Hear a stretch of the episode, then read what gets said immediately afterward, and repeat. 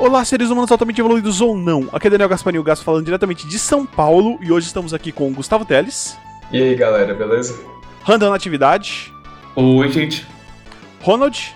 Opa, pessoal, bem-vindos a mais um Tesla Coil e mais ninguém, porque é, estamos aí com a turma fechada, quatro pessoas, como a gente sempre gosta de gravar. Bom, é, hoje a gente vai começar a falar aí sobre, acho que um tema bastante difundido, um tema que às vezes vira é, motivo de politicagem, né? Mas é um tema assim extremamente importante, extremamente crucial, né, para nossas vidas, que é o aquecimento global, né? Mas o que seria o aquecimento global? Acho que a gente ouve tanta gente falando, ah, ele existe, ele não existe, é, ah, porque é, o aquecimento global global causa calor e minha cidade está frio, mas o que, que, realmente é o aquecimento global e, e da onde sai tantas coisas assim que, que o pessoal acaba te, tentando desacreditar ele? Então, o aquecimento global nada mais é do que a elevação das médias das temperaturas globais. Então, a gente começou a ter medições é, de maneira generalizada, se eu não me engano, a partir da década de 90 do século 19. E a partir dessas medições, os cientistas eles conseguiam comparar é, períodos de tempo relativamente extensos. Bem posteriormente também, quando a gente começa a ter acesso, por exemplo, a aparatos científicos que permitem estudar históricos mais antigos do clima, a gente pode falar, por exemplo, de estudar árvores antigas e a partir da disposição dos anéis entender como era o clima naquele período. A gente pode estudar também através de gases é, condensados e aprisionados em camadas de gelo. Então existe uma infinidade de maneiras que a gente pode olhar para o tempo passado. Mas é, com base na, nas medições diretas, a gente já pode falar com certeza que a temperatura global, de maneira geral, está subindo. E de modo mais específico, as pessoas tentam desacreditar, claro, tanto pela questão é, da política, né? Porque sem dúvida alguma, é, especialmente nos países que estão tendo uma industrialização tardia e uma industrialização mais rápida, falar em preservação ambiental pode ser um entrave, né, a, a esse desenvolvimento astronômico astronômico assim da economia e basicamente por isso esse conceito tem sido apropriado pejorativamente pela classe política. Então a gente pode falar do Trump, por exemplo, que se negou, né, a permanecer no Acordo de Paris, basicamente para ampliar esse desenvolvimento industrial americano e também a gente pode falar no Brasil, mas aqui não tem tido tantas consequências imediatas, mas bom, basicamente é essa definição aí de aquecimento global. Olha, é, acerca do Brasil e aquecimento global, na verdade, eu acredito que tem muita coisa envolvida, sim. Porque vale lembrar que a gente tem a Amazônia, né? Querendo ou não, é, embora a gente não polua normalmente através de indústrias, a gente está poluindo através de queimadas, porque aqui no Brasil o que funciona mesmo é a agroindústria. Então, o aquecimento é, global ele vai causar uma mudança no regime de chuvas da Amazônia, fazendo que o pessoal que precisa de tanta água para plantar, não vai ter água, porque o regime de chuvas vai mudar, vai acabar, vai diminuir a quantidade de água nos reservatórios e também vai, vai, vai mudar a lógica na qual as massas de ar estão presentes no, território brasileiro. Então, é, talvez não seja envolvido diretamente com as indústrias, mas a agricultura, o aquecimento global está muito presente no nosso país. Tipo, a, as consequências do aquecimento global. E o interessante desses dois pontos é que nós, é, brasileiros, o Brasil, né, sofre mais as consequências, enquanto o que o Ronald tinha dito sobre os Estados Unidos, eles causam mais os efeitos, né, devido a ser um dos dois, dois maiores países que emite gás carbônico para a atmosfera, os Estados Unidos e a China. Então, quando os governantes dos Estados Unidos acabam desacreditando o aquecimento global e saindo de protocolos e planos para um futuro melhor com relação a isso, acaba afetando não só o mundo inteiro, né, mas de modo mais impactante o Brasil devido às suas dimensões naturais e riquezas naturais. Ah, entendi. Então, o aquecimento global praticamente é um termo que foi definido porque a gente começou a medir a temperatura média em vários lugares do mundo e a gente viu que em todos esses lugares eles estavam começando a aumentar, correto? Exatamente. E, e, então, por que, assim, é, fazendo o papel aí do, do realmente do povão, que sempre fala isso, né? Pra repercutir isso, pra gente tentar explicar melhor. Se o aquecimento global, por que às vezes na minha cidade faz muito mais frio do que eu estou acostumado? Interessante você entender que a gente pega as médias históricas do, de todos os pontos. Então, o fato de você pegar um lugar isolado ou a sua cidade não significa que a gente está entendendo como um globo todo. Consegue compreender? Então, a, a sua cidade fazer mais frio ou ser mais quente não significa o, a, que você está percebendo o aquecimento global. A gente não está falando de 10 graus a mais na temperatura, a gente está falando de coisa de 4 graus é, na escala Celsius a mais. Então, são é, mudanças sutis é, que para nós não faz diferença alguma é, não é tão palpável quanto hoje o dia tá quente, tá sem chover há dois anos, não é tão palpável assim. Mas pro oceano, e principalmente para os lugares onde costumavam ser muito frios, isso faz muita diferença. Se a gente lembrar, por exemplo, lá no Ártico, a situação tá começando a ficar feia por conta do aquecimento global. E também as pessoas não sabem muito bem a distinção entre clima e tempo, né? Porque na verdade eu falar hoje a minha cidade está fria, hoje a minha cidade está quente, é uma questão de tempo. O tempo é diferente de um dia para o outro, depende de inúmeras condições, por exemplo, como massas de ar, ou como a estação do ano, ou por exemplo, em alguns locais o microclima aí pode ser alterado pela presença de indústrias, igual na cidade de São Paulo, mas o tempo. Presença de é, prédios. O tempo em si ele tem uma relação muito indireta com o clima. O clima é a sucessão de estados de tempo. Então a gente fala que o clima mudou observando aí uma média histórica de pelo menos 30 anos. A gente pode ter ciclos bem definidos, por exemplo, alternâncias aí entre regimes mais chuvosos, regimes mais secos, mas se essa alternância é um padrão dentro de um período de 30 anos, a gente fala que o clima não mudou. Para a gente afirmar com certeza que o clima mudou, a gente tem que conseguir conseguir observar um espaço de tempo que seja relativamente longo. Então, nossos pais, nossos avós, por exemplo, sempre costumam falar: ah, antigamente não tinha tanta seca assim. Antigamente, é, o período da chuva acabava com a enchente das goiabas, que é, é uma questão muito. era muito marcante para eles. Era um determinante de tempo que era uma chuva ou pancadas de chuvas por volta do dia 19 de março, que é o dia de São José. Então, isso era uma maneira que eles tinham de entender essas sucessão dos estados de tempo. Em relação ao que o Handel falou também, eu achei interessante em relação à Amazônia, que realmente a gente não tem uma retirada muito formalizada do Brasil de acordos climáticos, por exemplo, mas a gente tem uma negativa mais indireta dessa questão do aquecimento global. A gente tem aí colecionado inúmeras polêmicas envolvendo o Ministério do Meio Ambiente, por exemplo, e indubitavelmente é um dos maiores desmatamentos em tempo recorde da história e do acompanhamento do processo de desmatamento da Amazônia. Então isso, por exemplo, já derrubou o diretor do INPE, já derrubou o supervisor, já derrubou uma cacetada de gente, de profissional aí que estava se posicionando tecnicamente em relação ao assunto. Obviamente esse não é essa não é a nossa pauta, não é o nosso objetivo, mas a gente também tem uma contribuição que não seja tão propriamente e tão somente as emissões, né? A gente tem uma responsabilidade aí que é relativamente maior.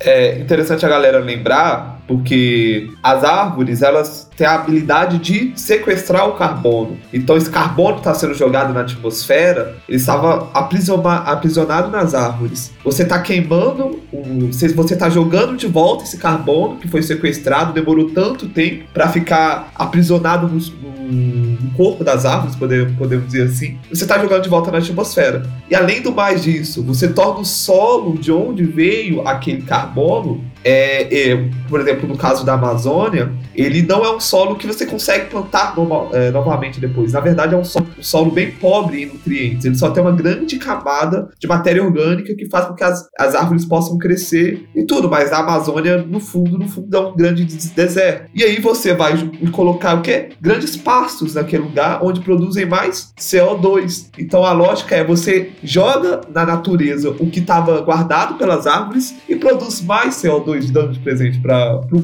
clima mundial. E é interessante também que o Gustavo, o Handel, eles comentaram sobre a questão da indústria e do agronegócio, que a gente tem um ideário social de que é suficiente cada um fazer a sua parte. É, sei lá, o Daniel, por exemplo, deixar de sair de carro sozinho e preferir sair, por exemplo, em um regime de carona para reduzir o número de veículos, ou eu, por exemplo, deixar de comer carne. Logicamente, é, sejam cautelosos em relação a essa análise que eu estou fazendo. Obviamente, todo mundo tem um papel papel muito determinante, né? Os resultados são cumulativos, mas o que a gente também tem que ter cuidado e que a gente urge por fazer é cobrar dos nossos gestores eh, políticas públicas que sejam efetivas e que suscitem do agronegócio a redução nos índices de emissão dos gases de efeito estufa. Porque, por exemplo, dados de 2018 do Observatório do Clima, eles atestaram que só no Brasil 71% das emissões brasileiras de gases do efeito estufa, aí entra o metano, CFC, entra gás carbônico, o próprio vapor d'água também, que a gente tem que lembrar que é um poluente, não é um caso muito específico do Brasil, porque a gente não trabalha muito com indústrias que emitam vapor d'água para a atmosfera, mas tudo que é em excesso, tudo que desregula o clima de alguma maneira, que perturba o estado natural do ambiente, é considerado um poluente. Então, regiões, por exemplo, que têm grandes usinas que trabalham em regime de termoelétrica, ou, por exemplo, usinas nucleares que lançam à atmosfera uma quantidade muito grande de vapor, também vai destabilizar o clima de alguma maneira. E no Brasil, então, 71% das emissões de gases do efeito estufa, que a gente também chama de GE, em 2018, eles proviram da agricultura e da criação animal, e também grande parte disso pelas práticas de desmatamento. De maneira geral, aí no Brasil, nesse mesmo ano, a mudança no uso de terras foi responsável por 46% das emissões dos gases do efeito estufa. Aí as pessoas podem perguntar, ah, mas você falou que 71% veio da pecuária e do e da agricultura. Então, e você falou que 46% vem da mudança de terras. Mas isso aí a conta não fecha, passa de 100%. É porque quando a gente fala é, sobre mudança no uso de terras, por exemplo, é eu desmatar uma área para alocar uma indústria ou desmatar uma área, por exemplo, para alocar é, um, uma área de pecuária, por exemplo. Se eu desmato uma área para alocar uma indústria, a, a poluição aí decorrente do desmatamento dessa área, ela vai entrar na conta da indústria também. E se eu desmato essa área para pecuária ou para agricultura, vai entrar na conta do agronegócio, na conta da agropecuária. Então é uma cautela que a gente tem que ter. É, infelizmente no Brasil a gente não tem nenhuma iniciativa de política pública que olhe por esse âmbito, né? Especialmente porque o nosso legislativo tem aí a famigerada bancada do boi, mas enfim, é isso. Vamos dar prosseguimento. Entendi. Então, é, é, o que a gente o que acaba ocorrendo é que indústrias, o desmatamento excessivo, a, a, pecu, a pecuária extensiva também contribuem para esse efeito estufa. E, e, não é que a gente tem pouco, assim, não quero deixar deixar no ar assim que a gente tem, tem, tem um pouco impacto nisso, né? Porque a pecuária, a indústria, ela só existe por causa do nosso consumo, né, pessoal. Sim. Tá certo que é, eu entendi o que você falou. Você não quis falar assim, ah, uma pessoa, ela, é, o impacto dela não é tão grande quanto quanto disso. Mas é, eu acho que se todos se conscientizarem, né, a gente conseguir se, é, é, conscientizar os nossos próximos, as pessoas que a, a, gente consegue alcançar, eu acho que isso aí consegue fazer um, um quase um efeito bola de neve, né? Porque quantas mais pessoas se preocupando com o assunto e tomando atitude atitudes aí para cobrar isso, porque realmente é, a gente é, essa produção só é tão extensiva e é do jeito que é, sem nenhuma regulação, porque a gente continua consumindo sem se preocupar. Sim, Exatamente. a gente tá preso num loop muito, muito grande, sabe? É, muito mais do que. É, eu, eu acredito que muito mais que mudar nossos padrões de consumo é cobrarmos dos governantes uma mudança nas legislações ambientais para que sejam um pouco mais rígidas nesse assunto, porque é uma cadeia muito, muito grande. O boi, por exemplo, a carne do boi, ela utiliza da produção do plástico, que utiliza, por sua vez, é, da extração do petróleo em alto mar. E aí você tem uma cadeia tão grande, mas tão grande, que envolve tantas e tantas pessoas, que somente mudanças estruturais, eu acredito, são capazes de surtir um efeito muito grande, entende? A gente não tá, é, é infelizmente, não estamos mais a tempo de falar, gente, é, temos, a, temos planos para daqui 50 anos diminuir. A coisa tem que ser um pouco mais urgente, porque as consequências já estão chegando. A gente está percebendo que os impactos que a gente faz sobre a natureza, uma hora a natureza vai cobrar da gente gente. Então, é, e também a, a questão. Pode falar, Ronald. Perdão, Randall.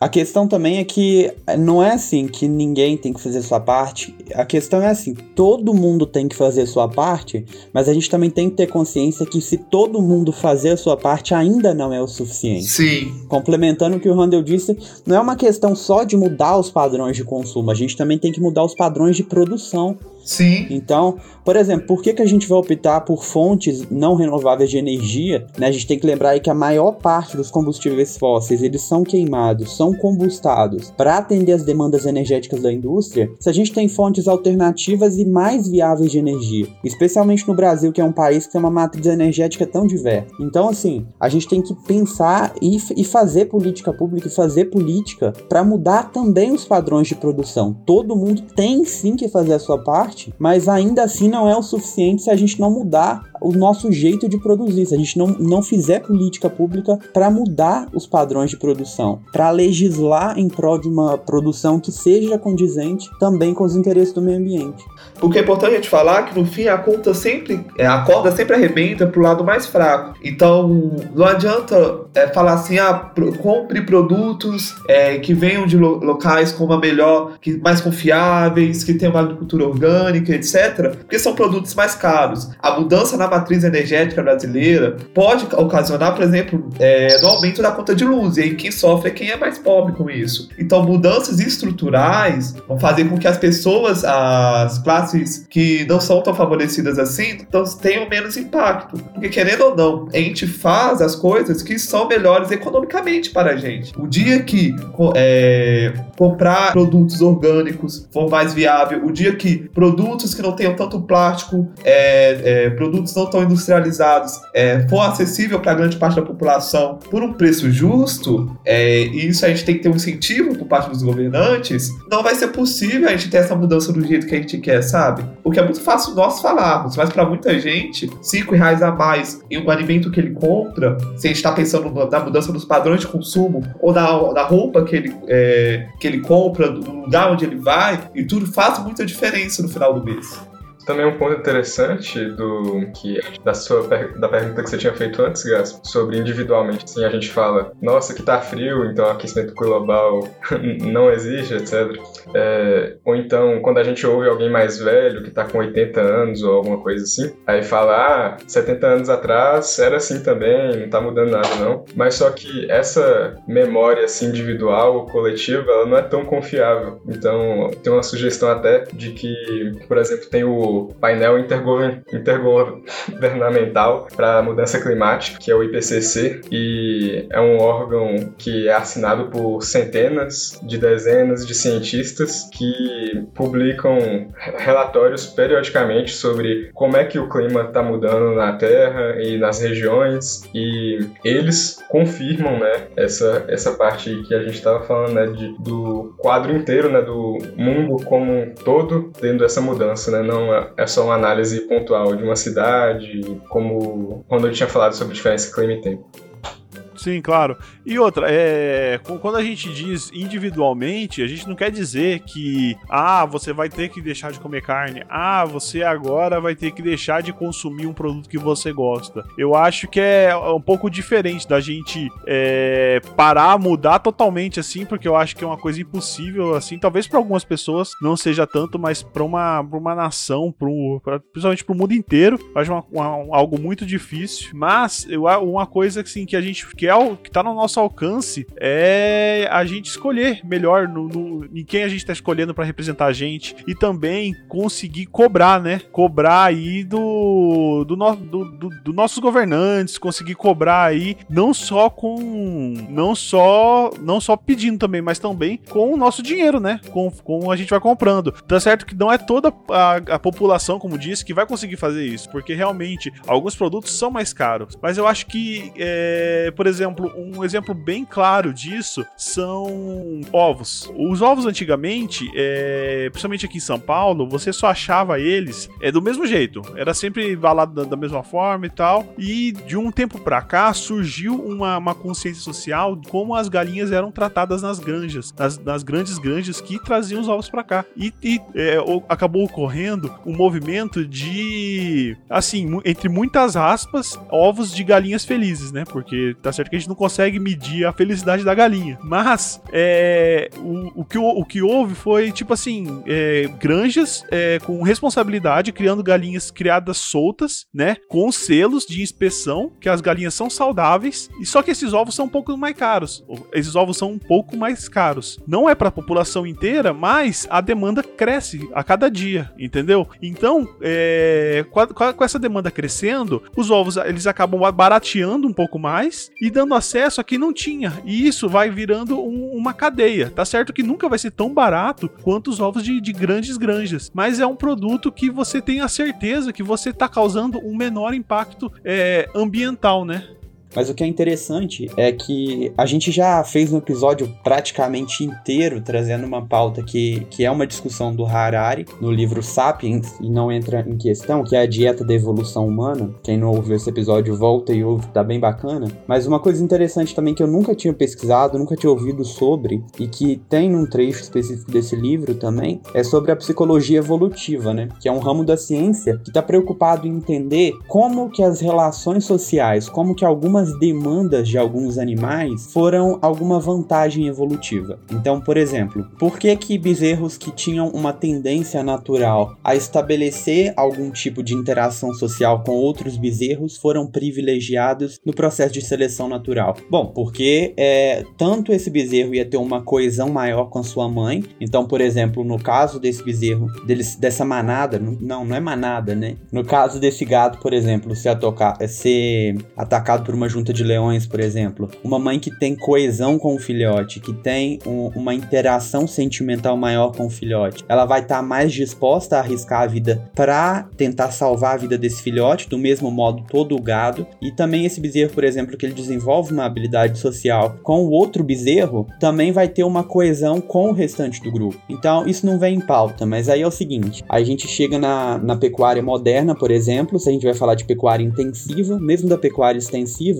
mas na intensiva ainda tem um agravante. Porque na pecuária extensiva, geralmente, assim que o bezerro nasce, ele já é separado da mãe. Se é gado para corte, geralmente eles têm as matrizes reprodutoras, mas a maioria do gado geralmente é criado solteiro. Mas se a gente vai falar, por exemplo, da pecuária intensiva, pecuária leiteira, assim que o bezerro nasce, ele é automaticamente separado da mãe. Se for macho, vai para a indústria da carne, quase que automaticamente, ou descartado de alguma outra forma, abatido. Se for fêmea, é, elas são colocadas em gaiolas, onde são tratadas com, com alimentos selecionados, mas enfim. É, então esses animais já são privados do convívio social. E essa supressão da sensação de bem-estar do animal é responsável também pela má qualidade da produção. Então, um animal, por exemplo, que não tem satisfeita a sua habilidade social, ele é um animal que não vai produzir tanta carne e uma carne de tão boa qualidade. É um animal que não vai produzir tanto leite e um leite de tão boa qualidade, porque isso está intimamente ligado à sensação sensação de bem-estar do animal. Tanto, por exemplo, que o meu pai trabalha num sítio aqui e toda vez que eles vão tirar leite das vacas, por exemplo, tem algumas vacas, aqui já é uma produção mais estilo industrial, tem algumas vacas, por exemplo, que tem que tomar uma injeção daquele hormônio que eu, me, eu não recordo o nome, o hormônio do prazer, como que chama? Ocitocina. Se eu não me engano, é ocitocina sim. Eles aplicam no peito da vaca, depois eu vou pesquisar um artigo,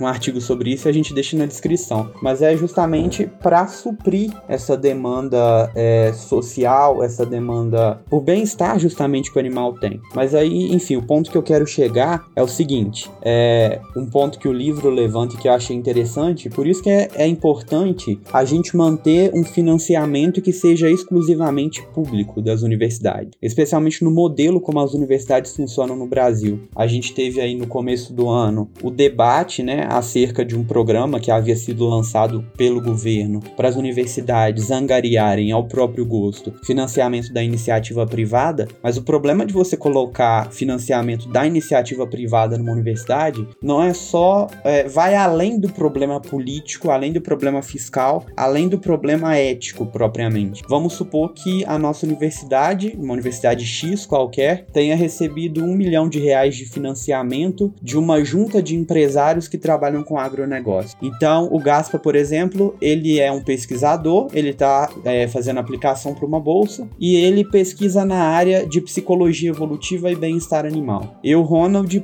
pesquiso na área de produtividade leiteira e produtividade de carne. Quem que vai ter mais, é, mais autonomia? Não, autonomia não seria um bom termo. Se a universidade não, não mantém a sua autonomia, quem que vai ter mais probabilidade de ganhar a bolsa, por exemplo? Mesmo que a gente tenha as mesmas competências, a gente tenha um currículo muito semelhante, a probabilidade é muito maior que eu ganhe a bolsa do que o Gaspa, porque eu atendo às demandas e aos anseios da indústria. Ele não. Então a gente cria uma dissidência, a gente cria uma, uma lacuna científica muito grande entre o financiamento que é, é disponibilizado a um grupo e o financiamento que é disponibilizado a outro grupo, né? Por exemplo, eu não me recordo bem se eu vi foi um vídeo do Sechá ou se foi de algum outro órgão, ou de algum outro órgão, de algum outro outro influenciador científico ou, ou alguma reportagem, algo assim, mas é uma discussão mesmo que a gente pode estender, por exemplo, para a questão das universidades americanas. Lá, se eu não me engano, em algumas universidades os pesquisadores eles aplicam direto para a agência financiadora. Então, por exemplo, se a minha indústria financia, uma, é, financia pesquisadores, por exemplo, e o Handel ele quer é, receber o financiamento da minha indústria, o Handel ele, ele submete o trabalho dele diretamente à indústria e a indústria opta por dar o financiamento. Então, isso, por exemplo, acaba incorrendo na manipulação, na supressão, no acréscimo em muitos artigos. Muitas publicações, muitos estudos, eles são feitos, eles são moldados e até algumas vezes eles são de algum modo manipulados para atender algum anseio, seja esse anseio um anseio de cunho mais social. Por exemplo, eu quero um assunto que se destaque, sei lá, olha, descobri a décima dimensão, sei lá, a décima segunda dimensão. Então, é tanto uma coisa que vende, uma coisa que cativa o financiador pelo interesse, pela curiosidade, quanto também alguma coisa que é rentável ao financiador. Então, é basicamente é isso. Cabe discussão também, mas enfim. Assim, né? Igual o importante desse, desse, dessa discussão de aquecimento global, efeito estufa, o primeiro passo, né, é o entendimento do assunto, igual a gente estava falando sobre fontes e sobre é, efeitos, consequências, causas. O entendimento do assunto para que os indivíduos dentro do coletivo, né, igual a gente estava falando, possa causar uma bola de neve e não deixar essa bola de neve derreter, né? É, mas puxando a, a, bola de neve, vamos falar também da, do outro lado do efeito bola de neve. Porque o efeito bola de neve, na verdade, é um efeito do quê? De você jogar um pouquinho de neve numa, num barranco ou uma pedra e ele ir acumulando mais neve e no final ele chegar um negócio gigante, certo? Sim. A gente falou de todos esses efeitos que acabam causando e, aquece, e aquece o globo e tal, mas quais são os efeitos, assim, deletérios? Quais são os efeitos, assim, por, por que que isso é tão ruim? Por que que a gente tem discutido tanto o aquecimento global?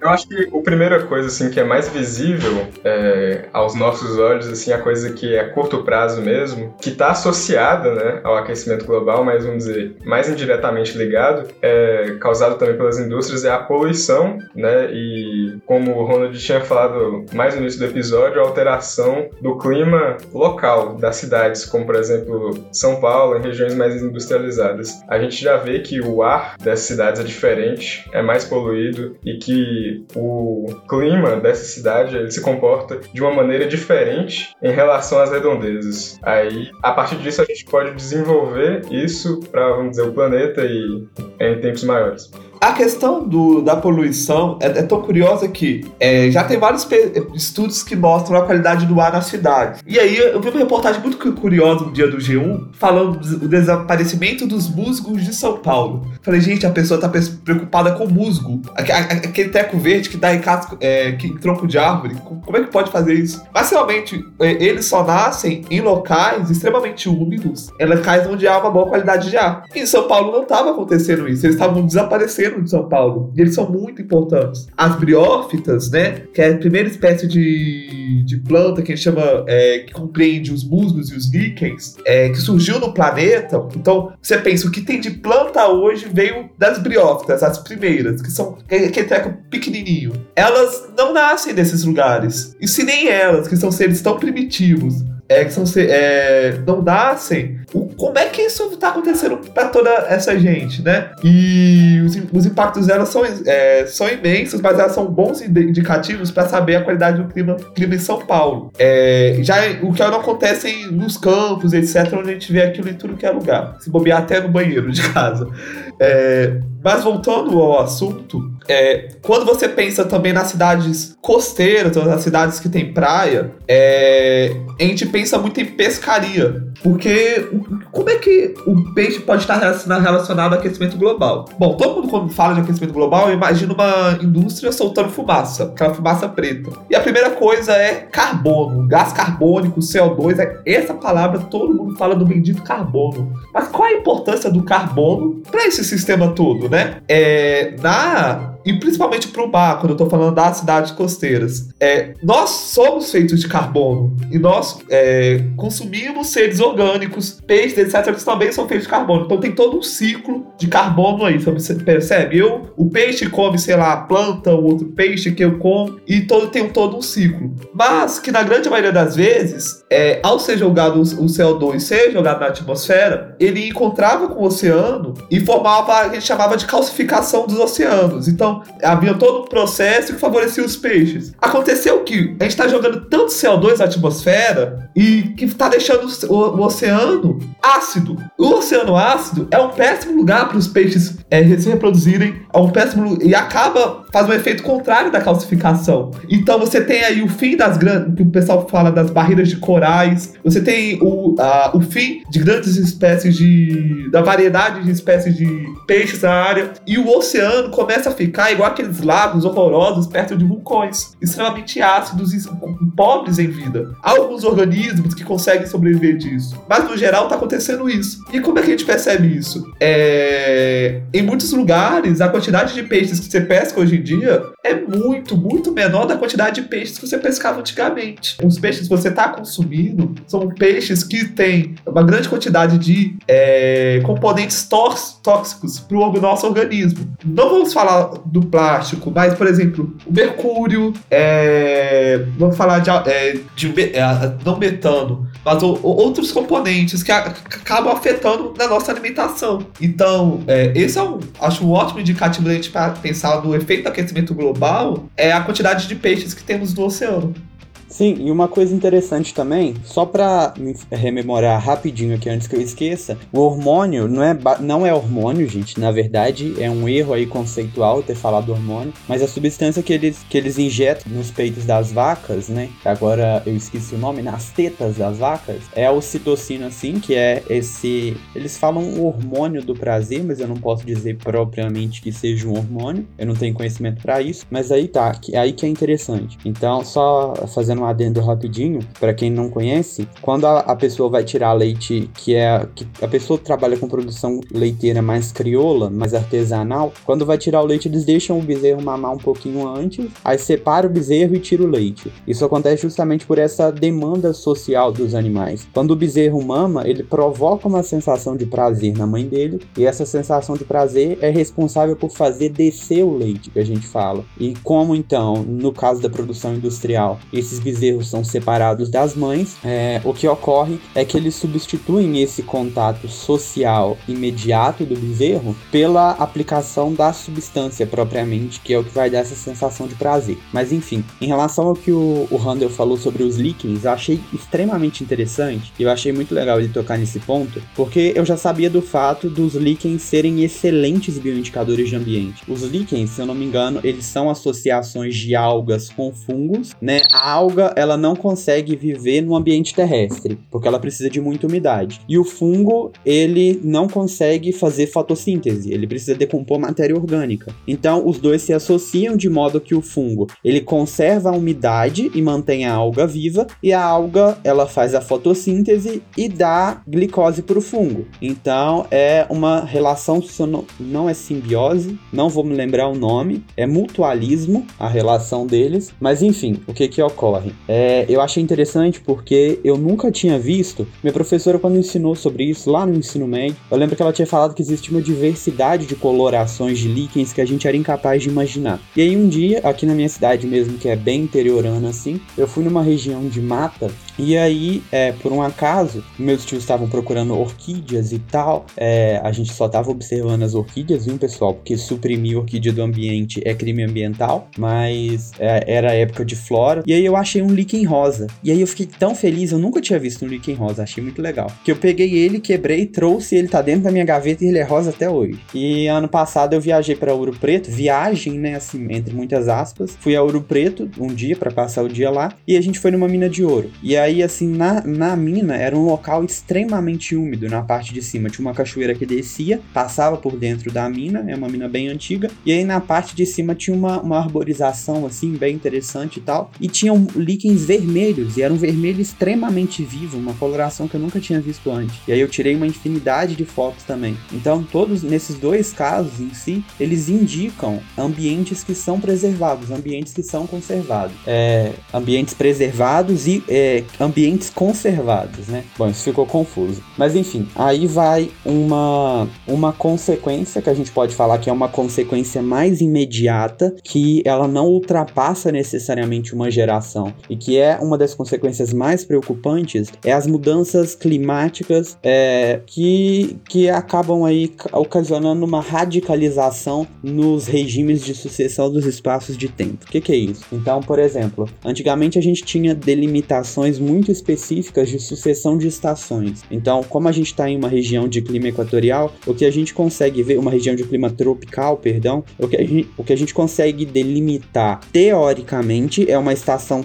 seca e, e fria e uma estação quente e chuvosa. Pelo menos era assim na época dos nossos pais, na época dos nossos avós. Hoje, por exemplo, esse ano a gente já teve um regime bem estabelecido. A gente teve um verão bem chuvoso, bem acima da média, e a gente está tendo um inverno bem mais seco. Mas em 2014, eu acho que todo mundo lembra, a gente teve um verão extremamente seco. E foi aquele período que surgiu o modismo de acompanhar na televisão o regime do sistema Cantareira, porque entrou no volume morto e tal.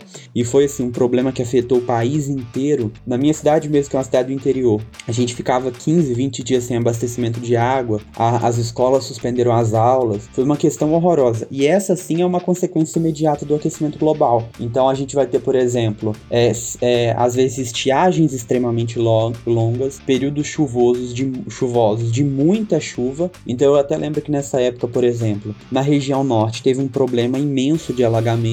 Então volume muito, muito, muito, muito elevado de chuvas. Então nesse ano, por exemplo, que o Randall já citou, que vai ser um, um, um assunto que a gente vai tratar mais posteriormente, ainda hoje, né, mas em episódio posterior, é também a questão. Esse ano, por exemplo, foi a primeira vez na história que a Antártida registrou temperaturas positivas. E aí o Handel citou a questão dos corais. Uma, uma questão extremamente preocupante é justamente a extinção desses organismos que têm uma sensibilidade muito grande a mudanças climáticas. Então é o caso dos líquens que o Handel falou, que foram extintos né, localmente na cidade de São Paulo, mas isso pode ser um, um problema, pode ser uma questão generalizada e certamente vai ter um impacto ambiental muito significativo. Para quem não tem conhecimento muito da, da questão, os líquens eles são os organismos que dão início a um estágio de sucessão primária. Então, por exemplo, quando você tem uma região que é uma pedra, por exemplo, e, e ali até se estabelecer uma mata demoram séculos. E os primeiros organismos que se estabelecem naquela região são os líquens. O papel deles é a produção de ácidos que corroem a rocha e permitem que as raízes de organismos maiores, como arbustos e posteriormente árvores, cheguem até o solo. Então, eles têm um papel ambiental que é extremamente determinante e insubstituível. Então, o Randall falou, por exemplo, da acidificação dos oceanos. A gente está tendo, por exemplo, o período de maior morte é, da grande barreira de corais na Austrália.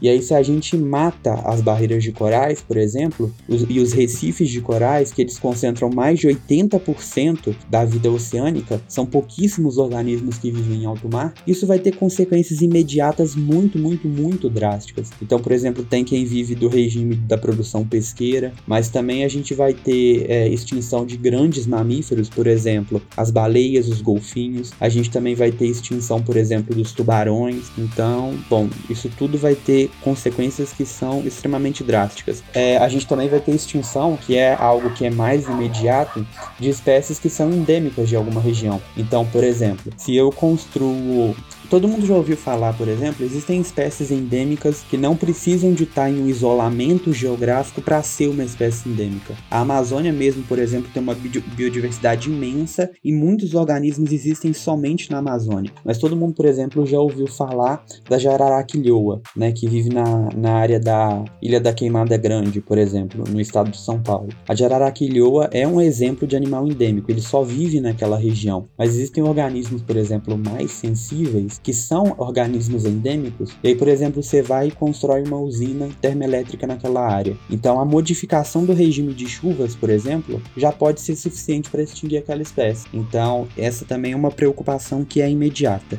E aí eu passo a palavra. Uma outra coisa que a gente pode lembrar não é só somente a, o regime de chuvas de determinada religião, região. Você lembra, por exemplo, aquela história é, na Inglaterra das mariposas brancas e cinzas mais escuras, né? Que a, a presença de usinas ali é, na região, ela causou uma grande deposição de fuligem é, nas árvores. E aí as mariposas claras ficavam mais visíveis ao ambiente do que as mariposas escuras, fazendo com que a, a quantidade de mariposas claras diminuísse na, na, na, na, região da Inglaterra e a quantidade de mariposas escuras, obviamente, é, aumentasse, porque elas conseguiam camuflar, camuflar melhor no ambiente. Então, também, algumas espécies vão ser, é, são beneficiadas, mas são beneficiadas é, e podem é, acabar prejudicando, não foi, foi o caso das mariposas, mas, por exemplo, na acidificação do oceano, também, e na mudança das temperaturas, você vai ter espécies que vão acabar predando pela quantidade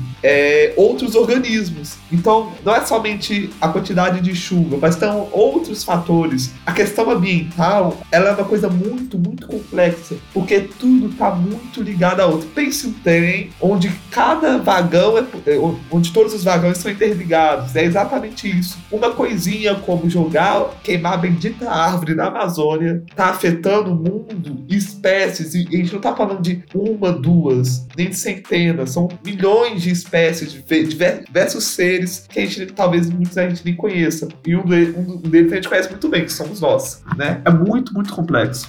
Entendi.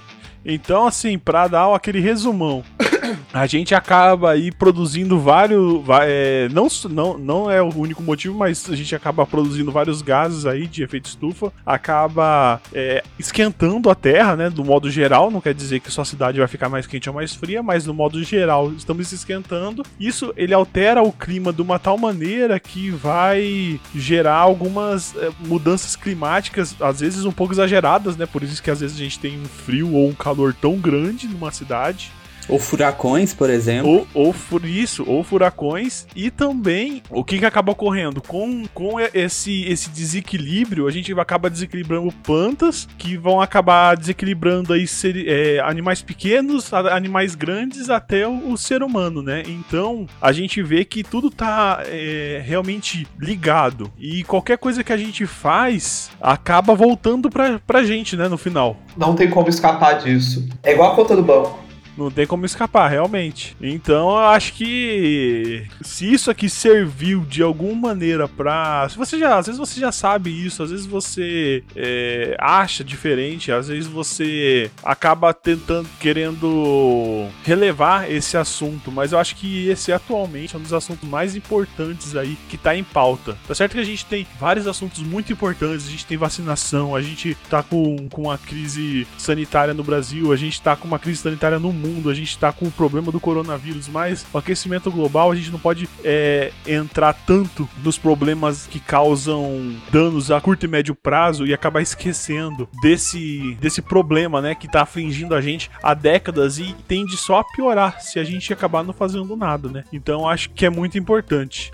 Uma coisa interessante também para a gente salientar a interdependência, né, da, das diferentes, dos diferentes tipos climáticos global é que a gente tem várias fotos na internet, por exemplo exemplo, que mostram tempestades de areia que vêm do deserto do Saara se deslocando em direção à Amazônia. Então, assim, é, existem muitos estudos que comprovam que grande parte da matéria orgânica e da matéria inorgânica que, que chega à Amazônia, que aduba as plantas amazônicas, com muitas e muitas e muitas aspas, provém, por exemplo, dessas tempestades de areia originadas no deserto do Saara. Então, olha a distância continental que a gente está lidando. E aí, uma, uma, uma dependência que é muito mais sensível, muito mais proximal e imediata, por exemplo, é que sem a Amazônia, né, sem os famosos rios voadores da Amazônia, que levam umidade para a região centro-oeste e para a região sudeste do Brasil, a gente vai ter uma desertificação de toda essa área. Então, de maneira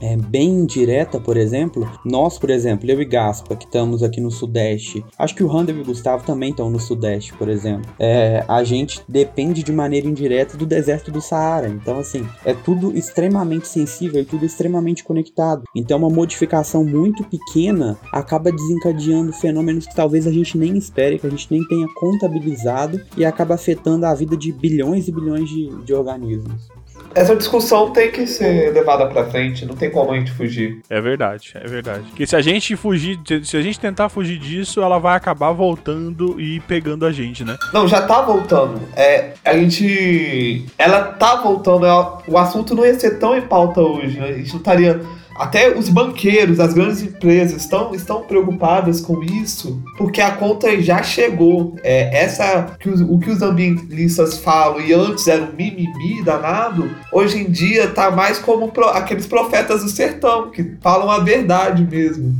E infelizmente, gente, uma coisa é certa tudo que a gente já fez com o meio ambiente a partir de, é, contando do dia de hoje, vai, já tá chegando pra gente. E as consequências não são, não tem como é, reverter o que tá, é, o que tá pra acontecer. É, tem como a gente minimizar os impactos. Mas os impactos no Ártico, os impactos nos oceanos, por conta do que a gente já fez, porque a gente não tá há pouco tempo na Terra, né? E a gente tá falando de mais de 100 anos de industrialização, é, desde a primeira Revolução Industrial. Esses impactos, essa conta já chegou. Não tem como você pedir um empréstimo pro, pro banco e falar, me arrependi do empréstimo, agora eu sei, é, eu sei organizar minhas finanças, não vou pagar essa conta porque tá tudo bem. Não, o banco vai falar, olha, você usou, agora você vai pagar. E é nesse sentido que vai acontecer. Bom, gente, a gente tá se estendendo bastante aqui, tem muito assunto para queimar, né? Pra queimar não, não, né? não, não. não vamos queimar assunto. É, vamos queimar nada, pelo amor de Deus. Mas tem muito assunto para discutir sobre, sobre o aquecimento global, né? Mas eu acho que a gente vai ter que acabar ficando para um, um próximo episódio. Inclusive, o próximo já vai ser também sobre o assunto, só que numa perspectiva um pouco diferente. É, não esqueça também de, se você curtiu, compartilhar né, com seus amigos. É, se você quiser, você pode comentar aqui no, no site onde saem nossos, os nossos episódios, que é aporteira.com.br barra Tesla Coil. Lá também você vai encontrar outros podcasts também que são nossos irmãos. Você pode escutar lá e comentar cada um deles. Você pode mandar um e-mail também para teslacoilpodcast.gmail.com e seguir a gente no Instagram e no Twitter, que é arroba teslacoilcast. Sem o pod, né, gente? Arroba teslacoilcast. Bom, vamos agora às nossas considerações finais. É, Gustavo Teles. É, o episódio de agora foi muito interessante ter conversado sobre isso com vocês e muito obrigado ao ouvinte por ter ouvido isso aí. Foi o efeito bola de neve. Passa pra frente. Randall? Oi. É, eu não sei, eu não sei o que falar, eu tô sem palavras. Eu adorei o podcast, adorei estar com vocês, meninos. É, eu espero muito que o que a gente falou aqui, se você absorveu 1% do que a gente falou, porque foi muita coisa, é, eu já, já vai ter sido uma meta cumprida na minha vida e eu vou estar muito feliz.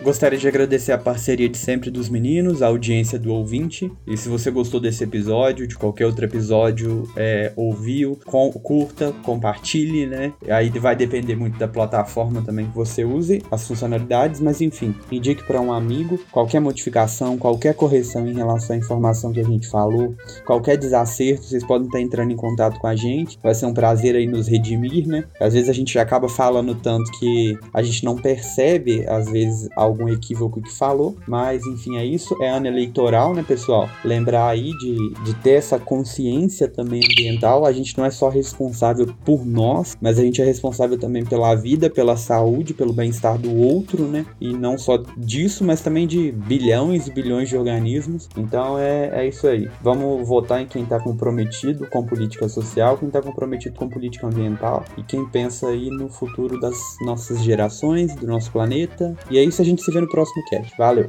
Ok, pessoal, até a próxima semana com mais um Tesla Coil.